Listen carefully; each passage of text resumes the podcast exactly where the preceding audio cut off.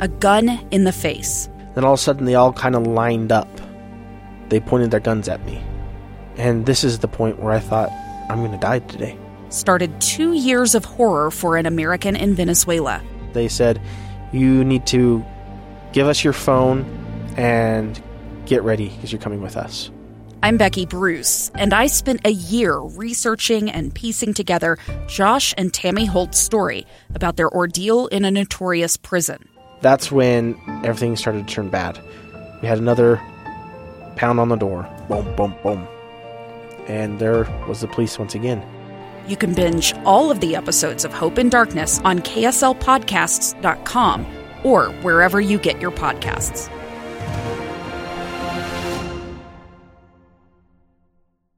Inside Sources. Inside Sources. Inside Sources. Where KSL offers Utah deeper insights on the news. Host Boyd Matheson divides rage from reason and elevates the conversation on issues crucial to our community. On KSL News Radio 102.7 FM and 1160 AM.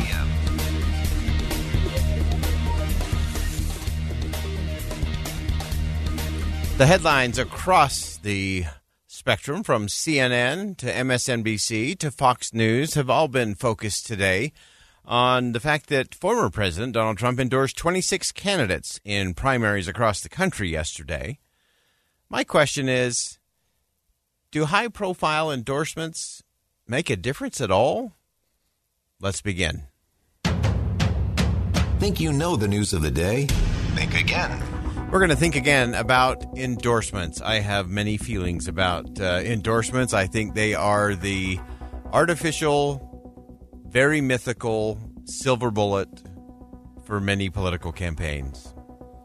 I can't tell you how many times I heard a campaign manager or an up and coming candidate say, if we just had this endorsement, it would change the game, it would change the primary election. And often, campaigns spend so much time chasing endorsements because they think they're the silver bullet. They often don't do the hard work and heavy lifting of actually doing the work that actually wins campaigns and wins primary elections. So we're going to break this down just a little bit because, uh, again, I, I, think we're distracted with all the wrong things, asking all the wrong questions, by the way. Uh, if you want a real quick hit, what we should be asking ourselves today is not how many endorsements, uh, endorsed candidates won from former President Trump, how many won or lost that were endorsed by President Biden or whatever other big celebrity. The question we should be asking is who won and why did they win? What did they run on? What was their agenda? What was their vision? Uh, why did it seem to resonate with voters? Why did voters actually show up? Those are the better questions to be asking today. But let's break it all down uh, because, as I said, the uh, the networks across the spectrum uh, have been talking about these endorsements and who won and who lost, uh, and trying to surmise who has the most political power, uh, who is the the kingmaker and queenmaker of politics today. Uh, and again, it's so interesting. So let's start with ABC News contributor Sarah Isgur. Uh, she talked about this in terms of President Trump and his endorsements. Take a listen. Well, obviously, if we wanted to have a broad perspective on Donald Trump and what his endorsement is worth, we'd want all these primaries, you know, in very close proximity. Right now, we have Ohio, West Virginia, and Nebraska, but we don't have, for instance, Georgia and Pennsylvania. In Georgia, again, a state that we haven't had yet, his endorsed candidate for governor is running quite a bit behind uh, uh, Kemp, the current governor. Uh, and then in Pennsylvania, very, very close race up there between Dr. Oz and David McCormick. So at this point, you have to say that Donald Trump has had a very good run on his endorsements, not perfect, uh, but that the majority of Republican primary voters, which of course is not necessarily representative of voters across the country uh, believe that Donald Trump's endorsement is meaningful. The question is how much, and the question is outside of a primary, is that going to help or hurt the Republican Party when they face Democrats? Sarah Isgur hit some uh, important points in there. Uh, does it make a difference? And if it does make a difference, how much of a difference? Uh, and I'm of the belief that the difference is not much. Let's go to ABC News political director Rick Klein, uh, who said that there were a lot of reasons why uh, the former president had uh, endorsed Representative Madison uh, Cawthorn, who uh, at the point this uh, interview was taken, may have lost. We since know that he has lost. Here's this insight a rising star initially, whose star fell very, very quickly amid a whole range of legal issues as well as embarrassing videos. All of it added up to just a toxic mix for a candidate who struggled to hang on. Donald Trump was one of the few Republicans who stayed in his corner, and it says something that that very Trump friendly district still rejected Madison Cawthorn in the primary. So that's the interesting, interesting thing to look at. Uh, so as, as you look at endorsements, there are some endorsements that are uh, I've uh, the only way I can describe it is running to the front of the parade and acting like you let it, uh, and that happens. Uh, a lot of politicians do that. They see someone has finally secured it, or they're you know they're polling outside the margin, so it looks like they're going to win for sure, and then you give that endorsement the last second, uh, so it really doesn't have an impact. Two years ago, Americans watched in horror as a crisis unfolded at the Kabul airport. She was tear gassed and beaten. Images of thousands desperate to escape Taliban oppression filled our news feeds. More than 80,000 Afghans made it to America.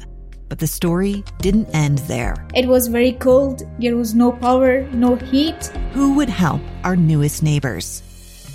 I'm Andrea Smardon. In Stranger Becomes Neighbor, you'll hear the stories of some remarkable refugees who left their homes and their dreams behind only to start over from zero. Their only possession was three blankets. And you'll meet Americans who stepped up to help them. You want me to come when you deliver your baby. What can one person do in the face of an international disaster decades in the making? That's Stranger Becomes Neighbor Find us at kslpodcast.com, follow us on Apple Podcasts, or anywhere else you listen. Uh, probably the, the best example of this uh, is what happened in North Carolina last night. Last night North Carolina, in the Senate primary, uh, current Congressman uh, Ted Budd won overwhelmingly. Now, the reports, of course, were that Ted Budd had been a Donald Trump endorsed candidate. And so everyone's saying, "Oh, well, see, President Trump has a lot of juice. He's got a lot of momentum. He's a he is the kingmaker." The reality, if you look at the numbers and if you look at the the exit polling, the thing that made the big difference in North Carolina was Club for Growth. Club for Growth spent over three million dollars on that Senate race for Congressman Budd. And so, yes, that that makes a difference. The endorsement probably didn't make a difference of Club for Growth. Most people aren't quite sure what that is. But the fact that they ran $3 million worth of advertising that was all positive and favorable to Representative Budd and negative towards his opponents, uh, that makes a difference in an election for sure. And so sometimes we're very quick to assign the endorsement as the factor that wins a race. And we have to be careful of that. Uh, it just isn't the reality. Very few voters go into a voting booth or sit down at their kitchen table if they're voting by mail and say, okay, now the reason I'm going to vote for this person is because so and so endorsed them. So that means that's good. So I'm going to do that. Uh, that's just not how it seems to work with real voters. And if you want evidence of that, uh, let's go. Let's go back to Virginia just a few months ago in the Virginia's governor's race. Uh, candidate Terry McAuliffe, you want to talk about the uh, all time list of endorsements?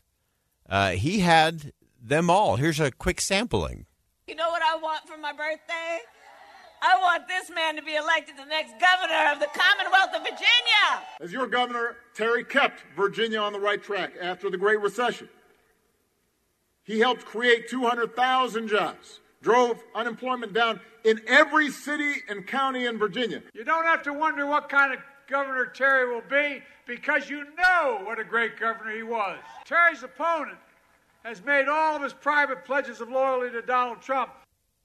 All right, so there, there you had it. You had Vice President Harris, former President Obama, you had Michelle Obama, current President Biden, Oprah Winfrey, uh, and the list went on and on and on of a star-studded array of people who endorsed Terry McAuliffe to be governor of Virginia, and he lost to someone who didn't even accept President, former President Trump's endorsement because it wasn't the issue. And so that's the great fallacy in all of this that we have to remember is that the endorsements can they make a difference early on? Maybe, maybe it's a little validating. Maybe if you're a super unknown candidate uh, early on in the process, maybe it it nudges the needle a little bit. Uh, but in the end, it's what are you on? What's the issues? What's the vision? Where are you going to lead people? And that's what we've got to get focused on in this country is making sure that as voters that we're not being content just to have oh so and so endorse them so that's good enough for me. Uh, it's not good enough. We should demand of every elected official a vision and a direction and a set of things that we can hold them accountable for. Uh, not endorsements, not slick television ads, uh, not uh, all the flyers you're going to get in your mailbox or hung on your, your door knocker. We have to get to the substance of it all. And if we can't get there, then we're going to end up with the people we deserve. We usually get what we deserve, and we pay for what we get, by the way, uh, in the end. Uh, and so we have to start looking at this in just a little bit different way and start asking yourself, well, if this person won in this congressional district or in this governor's race, why did they win? What was it that resonated? I guarantee you, when you boil it all down, nobody's going to say they won because of an endorsement. People win because of what they're for, a vision, and an ability to do the hard work and heavy lifting that is campaigning. So, beyond the headlines, we got to rethink it. It's not the endorsements, it's the candidates, and that's where we got to be looking. Think again with Boyd Matheson on KSL News Radio. It's the story of an American held in a dark Venezuelan prison. Then all of a sudden, they all kind of lined up. They pointed their guns at me. And this is the point where I thought, I'm going to die today. I'm Becky Bruce. I spent a year working on Hope in Darkness, which now has more than 2 million downloads. Find it on kslpodcast.com or wherever you listen to podcasts.